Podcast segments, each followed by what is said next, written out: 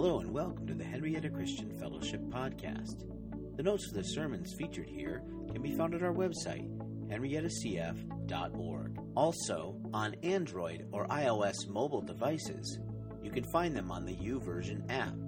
Just click on Search for Live Events and enter our zip code, 14543. Without further ado, here's this week's sermon.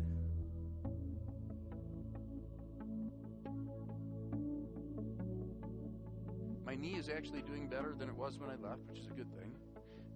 Had one flight where I got there, and they got there late, and I had like 15 minutes to run from one gate to another gate at the other end of the terminal, and it's like, ow, ow, ow, but you run anyway, all right? And, you know, I got there and realized the flight was actually delayed about 25 minutes, and so I was going to be okay.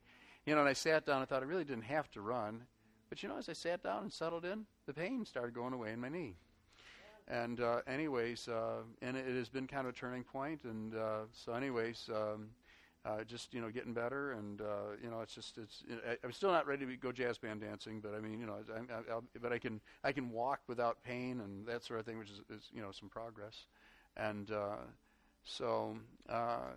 let's see. So, yeah, so basically got over there, and, you know, was on the way over, you always pray for opportunities for ministry, right? So I get on the flight to Amsterdam, and I think the opportunity for ministry was for me to just be able to pray and, you know, get in the Word and that sort of thing, because the guy sitting next to me, I think must have been a monk or something, because I got on the plane, I said hello to him, he grunted, that was the last sound he made for 7.5 hours. You know, never said hello, never, you know, just nothing. So anyways, I'm thinking, well, okay, so that was supposed to be alone time for just me and Jesus, I guess. So, but, and on the way back, we kind of got the backswing of that and got a lady that was just really wanted to talk about life, and so she was a believer, but, you know, had an opportunity to encourage her to greater and better, and that was good. But the time in Ukraine was powerful and special. I arrived in Budapest. Actually, we go in through Budapest, Hungary, and and so I was greeted by the wife of a man who did the artwork for the plaque on the wall there, commemorating the dedication of the building that I was over there for. And she told me there's been a change of plans. We're going straight to Mukachevo. I'm going, wait a minute. You know, I think that's going to get us there, like, you know, really late, you know. So, anyways, we got there about 2 a.m. But so we took a train, which was an hour late, of course. You know, that's but it had never been late before, apparently. So, you know, there's resistance, and so that's a good sign. And so we get to Mukachevo about 2 a.m, and I'm thinking they're going to put me in a hotel. They are not taking me to these people's home. And sure enough, they took me to their home. They were up and waiting for me, and I was like, okay. So they want to know if I wanted to get something to eat. You know, when I go to Ukraine, people ask me how I'm doing when I'm over there, and I say, doing well, eating like a hobbit. Those of you who know hobbits understand hobbits have first breakfast, second breakfast, third breakfast, you know, and that sort of thing. And so they're just constantly wanting you to eat. And I said, I have 2 agreements with my wife, come home in one piece and still fit in the clothes she sent me in. So, so that's my polite way of only eating a little each time. So, but so we got there, and so the next day was basically just kind of, you know, get caught up from a little bit of jet lag and that sort of thing, and greet people and, and that sort of thing. But then Friday, they told me, oh, you'll go to Svalyava. Now, Svalyava is like in the foothills of the Carpathian Mountains. It's a place that I've been to a few times before, and it's the place that I always tease, you got to be a good preacher in Svalyava, because it was some sort of nightclub or something like that, and they have the most amazing hand-carved wooden ceiling. I mean, it's intricate beyond your wildest imaginations, and just like this, you know, like that. I said, boy, if anybody you're preaching to ever looked at the ceiling, you're done, you know. And it's just, you know, but it's this church of people that, man, do they love God, you know? But they are also far enough into the West where, you know, they're also beginning to see some of the refugees that are coming from the Far East, you know, so that you understand what's going on there. And now I've gone there, I've seen it, and I can tell you firsthand, you know, basically the eastern side of the country. You know, along the southeast corner there, Crimea, Luhansk, and a few other, you know, places down through here in Donetsk, and that, you know, these are contended for areas, and there's a lot of conflict there, and it's just chaos, okay, in those cities.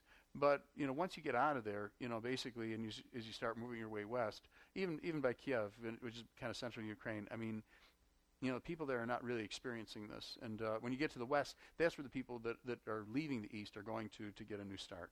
But they're starting off with nothing. I mean, literally coming with the clothes on their back and just coming. And so in Svalyava, I met my first refugee, and so I preached a word to them, and these people, I mean, I'm spoiled rotten over there a little bit, because it's like literally people sitting on the edges of their seats. Okay, I mean, they're just so hungry, for this word, because it's a country that has experienced so much oppression, and over the centuries, really.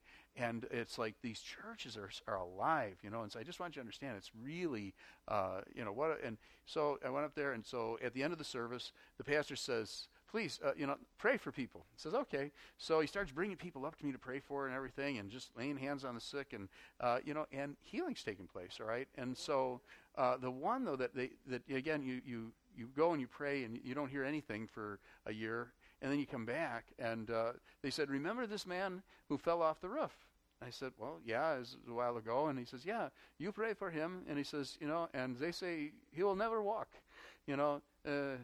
now he's walking, and so anyway, so that just, to see these things happen, and they're not just, medical miracles, because, medical delivery system there is, my friend who went to the clinic, well, you didn't go to the hospital, you went to the clinic, right? Clinicky, hospital-y kind of thing. Yeah, okay, okay. Yeah, so I mean, it's just, yeah, it's not, it's so anyways, trust me, they are trusting God for healing, and they see healings. And so, so up to Svalyava, and just the pastor there, basically, he's Victor. He's somebody where I watched him grow up through and become the pastor of this church and everything. And it's just the relationship is it's just a powerful thing. He is so encouraged, because they put out the invitation, half expecting you're not going to be able to make it, And when you come, just the edification. Just that you came, that you have the Word of God, and that the Word of God happens to be exactly what they needed. That's even more encouraging. That people are prayed for and people get answers. Even more powerful on top of that. So the next morning, the reason for which we traveled, they dedicated this building in Mukachevo, Ukraine. It's a beautiful structure that has taken a really long time to build, probably about 18 years in the building, and. A lot of people gave very generously, to the building of this this beautiful church building, but they got to the place where, the funds had come, the funds had been used very, very effectively, but it wasn't finished. Now, please to understand, in Ukraine, when I first started going there, they had karbovanets. Karbovanets became virtually worthless. Okay, and it was kind of cute to my mind. The abbreviation for karbovanets was coupons. And that's about what their money was worth, coupons, 1/10 of a cent. It was, literally. I remember going into a store, and I saw some little thing I wanted to take home for Sue, and I said, how much is this? 1.6 million coupons. I said, it was like, $38. Okay, so I mean, just to understand that, it's like how... And then they had to come up with a new system, so they came up with the hryvna, which is the current currency. And I found out they now have old hryvna and new hryvna, and they won't take the old hryvna. I had some old hryvna with me; they didn't want them. So, anyways, but when I first, what was that? Yeah, that's it. So, anyways, but what it was is when I first started going with that, 4.5 hryvna to the dollar. Just so you can understand, today it is 21.5 hryvna to the dollar. Okay, they are economically, really, really a struggling nation. And so they're trying to finish this church, with such an economy, because most of what you need is not made in Ukraine. They have to import it from a world that has a very different kind of economy. And so it took a long time, but they finished it. That's the glorious part. They finished it. And so time came that to dedicate the building to the Lord, and. I want to share this with you, not as a pat on my back, but I hope it doesn't sound this way, but it's as instruction. There are times when, we as Christians suggest we're going to do something, all right? And you become aware at some point, this isn't likely to happen, really, okay? Because we all know, happy talk, we talk about things we're going to do, but then we, And so I took it up as a bit of a personal kind of challenge to make sure that when this day finally came, that the people, because the money was given in memory of Robert Nusia Elhart, who had really, ministered mightily in that country, and had come from Bethel, and Bethel then, when they passed away, decided they wanted to help these people get this building built. And, and I thought, it would be so easy for that to be forgotten, And sometimes, God can really use you just to see that little thing and carry it. It's not fancy ministry.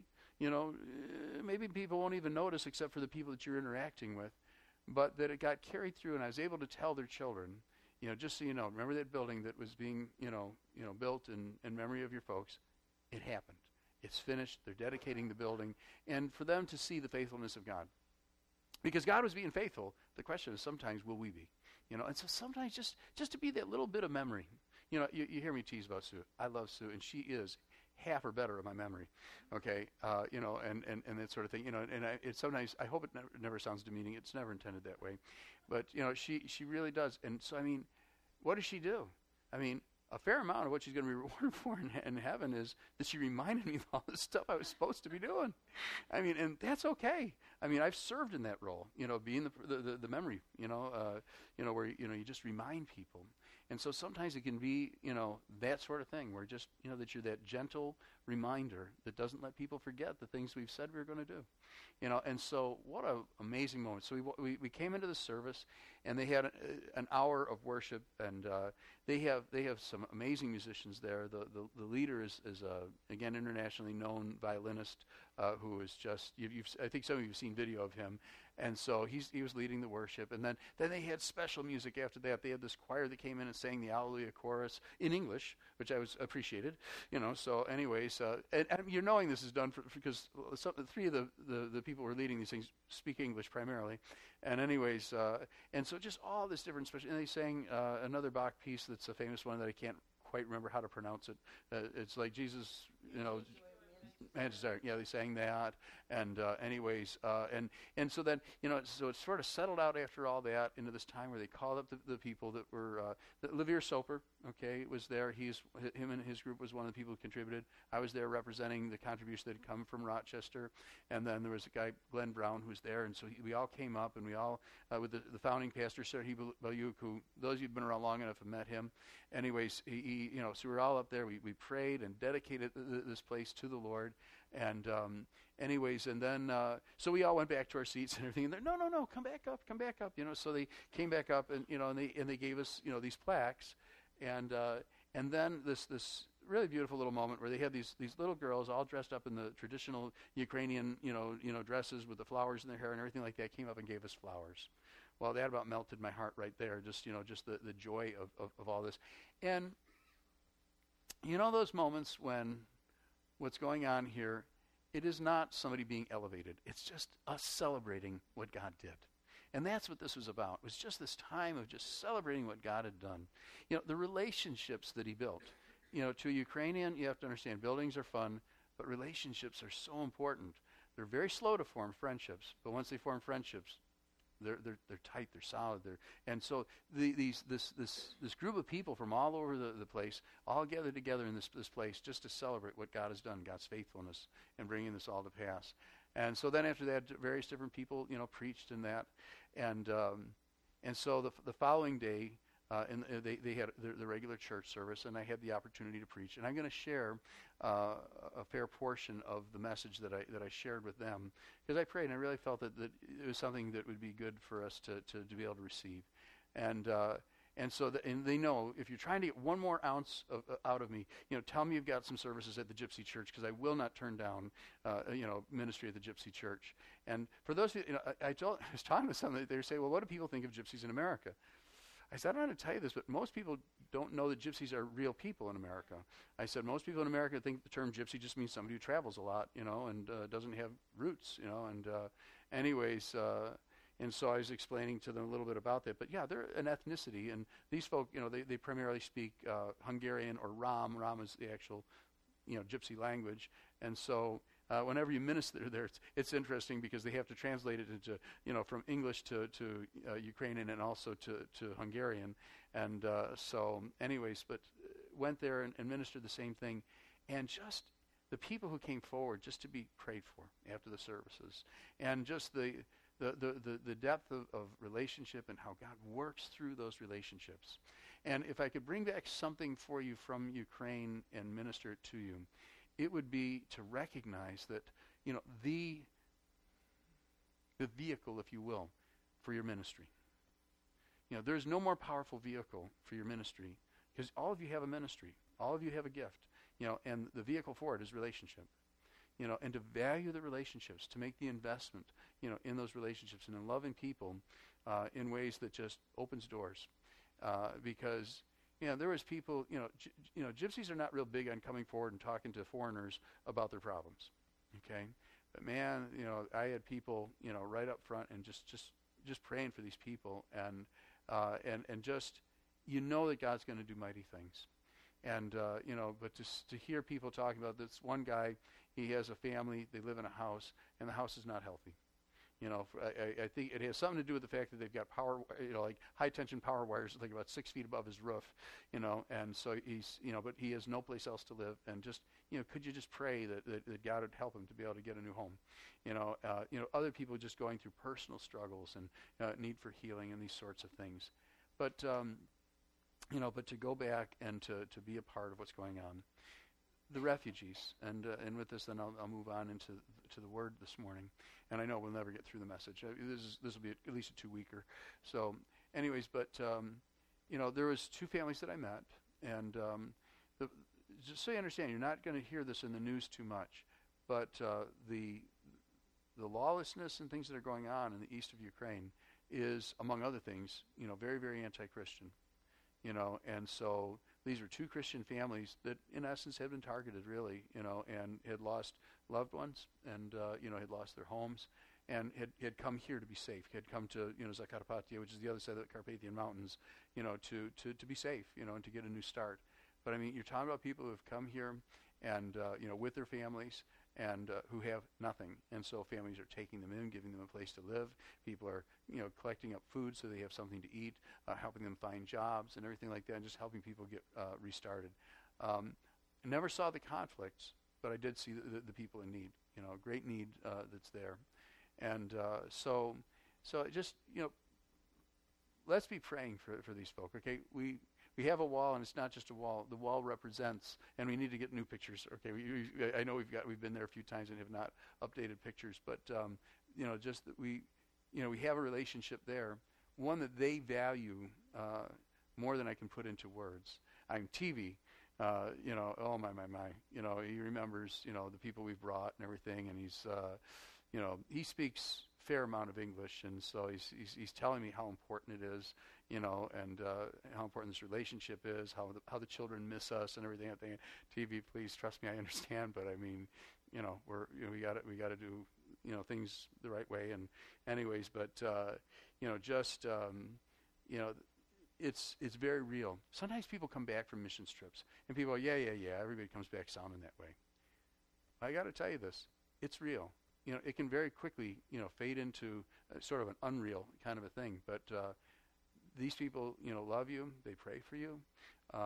They know who you are, and they always send back to me multiplied times, you know, thank yous to you for allowing me to go there, and for making it possible. I explained to them. I said, just so you know, I can't just say, hey, what do you think? Go to Ukraine this week? Yeah, sure, let's go to Ukraine. I mean, you know, that is not, you know, the kind of life that I live. I said, you know, basically a lot of people get together to make it possible for us to make these trips. And so I said, you know, be praying, and they do.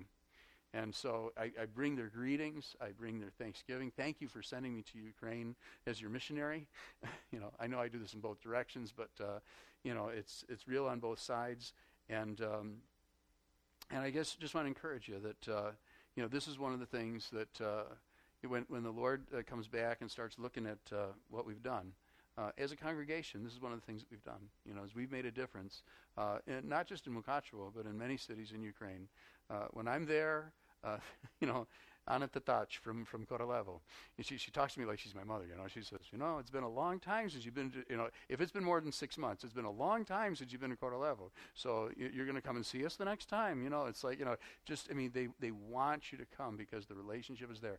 I do not walk into these cities and pour out money. You know, it's not about that. It's relationship. It's love. It's ministry. And it's what God does, you know, because we go. And so, well, how about if we do the introduction to what I'm going to talk to you about next week, okay? Because well, there's no way, you know. So yeah, I started talking about this, and it takes a right turn, like about three sentences in. But you know, the church. You know, how does God build the church? You know, He brings people in, and first, and there's these two parts to people joining, coming and being a part of the church. One is to join. You know, there's two words in the scripture. One is join, the other one's continue. All right. And a long time ago, when I was writing new church governance for some churches, you know, I told it's going to be based on the Bible. We're not going to do it based on anything else. So when it came to church membership, you have to understand our American understanding of church membership has nothing to do with what the Bible's talking about really much at all. Okay, we try hard to kind of, you know, fit it in, but you know, but really what this was all about was these two things: joining and continuing. I was pretty hopeless. I thought we were going to have church membership, you know, at some point. But then the Lord started showing me these two words. Now you'd overlook them in a hurry, right? Join, you know, continue, you know. It's not exactly impressive words in the English language, but particularly this word continue, because to join a church, you know, come through the door, start following the teaching, give your heart to Jesus, you know, and you've joined the church, okay? You know, in fact, I was telling him that, I says, I have, you know, lots of people that I encourage to get themselves into a church in spite of the fact they have never made a commitment for Christ. I said, how are you ever going to, if you never go and listen? You know, come on. You know, and so just, you know, encouraging people. But what I want to talk about is the importance of continuing this whole, you know, what does it mean to continue, and what does the Scripture say about it? And, you know, the first place that you come across this is in Acts 2:38 through 42. And Peter replied, you know, this is what happens is the day of Pentecost, which, you know, in the American church calendar was last week. We would have celebrated that. But anyways, you know, Peter gets up on the day of Pentecost and gives the first sermon. All right. And people are convicted in their hearts. They understand we've sinned. And they say, men and brethren, what shall we do? And this is Peter's response, okay? He says to them, repent and be baptized, every one of you, in the name of Jesus Christ for the forgiveness of your sins. All right, and then down in verse 42, the response to this. They devoted themselves to the apostles' teaching and to fellowship, to breaking of bread, and to prayer.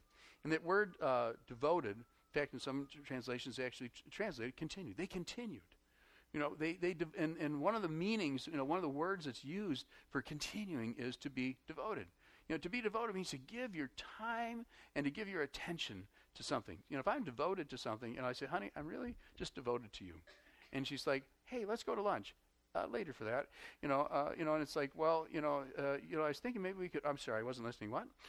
All right. You know, this is not devotion, okay? I mean, devotion, you got my time and attention, all right? And so they were devoting themselves to this. They were giving their time. They were giving their attention. You know, they were really giving their lives, you know, to what the apostles were teaching. They understood the importance of this message that was being delivered to them, not just the simple gospel, but, you know, from there what? You know, now that I believe, what? And the apostles were teaching this. And so it says they devoted themselves, first of all, to the apostles' teaching, all right, but then to fellowship. And this fellowship that they were devoting themselves was this means by which, through relationship, they were building each other up. In fact, if you take fellowship, a noun, like, you know, this is Henrietta Christian Fellowship, and you make it into a verb, take that word fellowship, make koinonia into a verb form, it means to make a contribution. It means to give somebody something. All right? It was used to describe trade guilds, you know, where they would get together and they'd support each other in something that they were trying to do. And so they devoted themselves to fellowship, to breaking of bread. Some of you that are on, like, you know, gluten-free diets or things like that, or trying to avoid starches, may have had this experience. I think, Alex, you had this experience with me. You know, you weren't on a gluten-free diet, but we were out, and for whatever reason, you did not want to eat bread.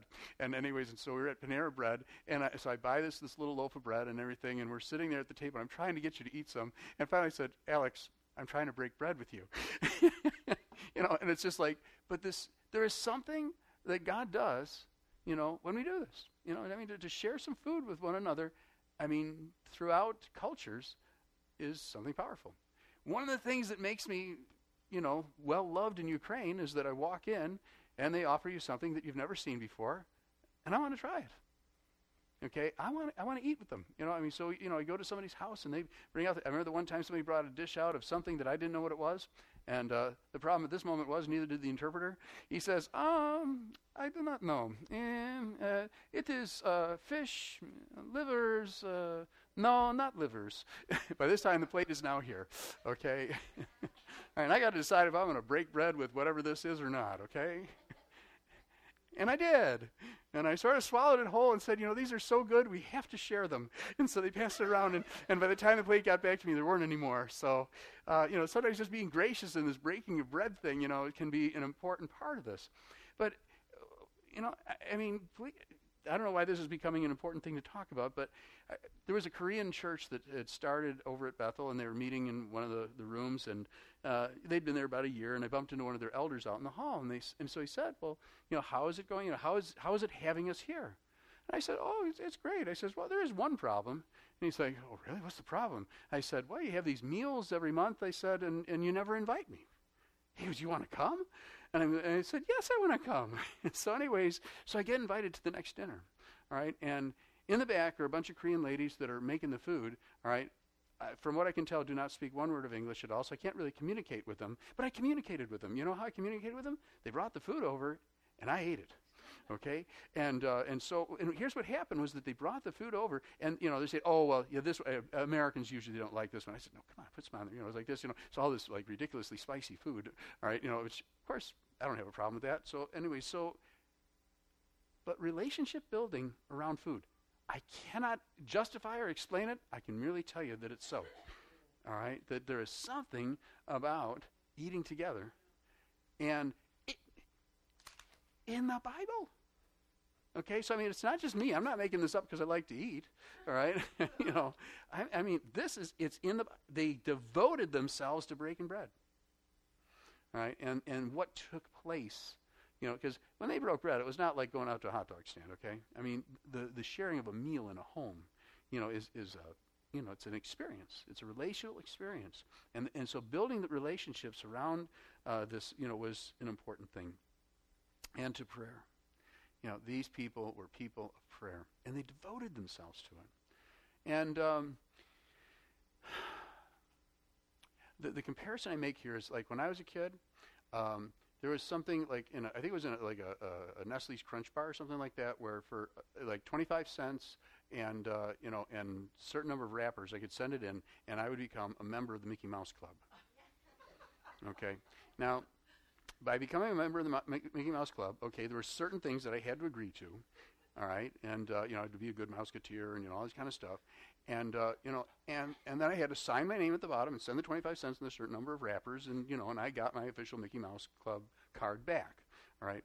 My concern is that we as Christians never fall to that, okay? That the way that we address our walk with the Lord never becomes something where I've made the checklist, and so, so now I'm sort of okay.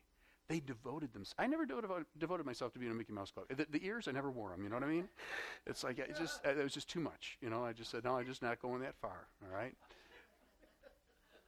I hope that is learning laughter, okay? Because, if the things that God calls us to become mere small appendages, okay? If they become mere small appendages, little things that we do, that are kind of cute because we're Christian, but never become that which we are devoted to. We will have missed the opportunity for God not only to bless us, but to use us powerfully as a blessing to other people.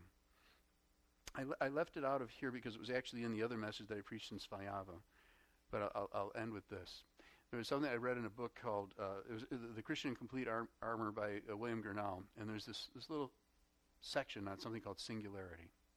And singularity, not the scientific term that has to do with, one-time occurrences, but it was about not changing the face of pressure. And it was about maintaining Christian character wherever I am, whatever the circumstances. I've seen you do this. You're sitting in front of me, and I have admired that in you. Not to say I haven't seen it in somebody else, but she's right there. This. I'm not going to heap and mound it on you above, what perhaps I should. But on the other hand, I'm not going to shift or change to be more acceptable to you. I'm a follower of Christ, And this is what I'm about, and so just to be that, you know. And so this devotion thing, this thing about devoting yourself to the apostles' teaching, which we now have in the Bible, you know, to the breaking, to fellowship, to breaking of bread, and to prayer. But this idea of devotion, you know, and looking to, you know, the walk that we're walking with Jesus, and, you know, asking God to just begin somewhere, and begin to just draw us in to a greater devotion to the things that God is called us to. You know, that these become, you know, the markers of us as we interact with others, that become the opportunities for witness, that become the opportunities for salvation, that become the opportunities for the building of the kingdom of God. Because it's Him, we plant and water, it's Him that gives the increase.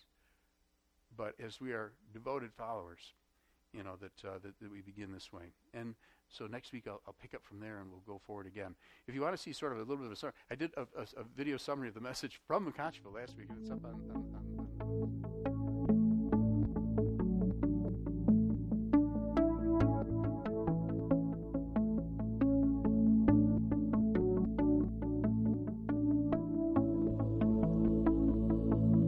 Thanks so much for listening to this podcast, brought to you every week by Henrietta Christian Fellowship, located at 1085 Middle Road in Rush, New York.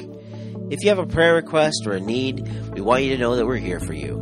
Please send us an email at henriettacf@gmail.com. That's henriettacf@gmail.com. Once again, thank you for listening, and God bless.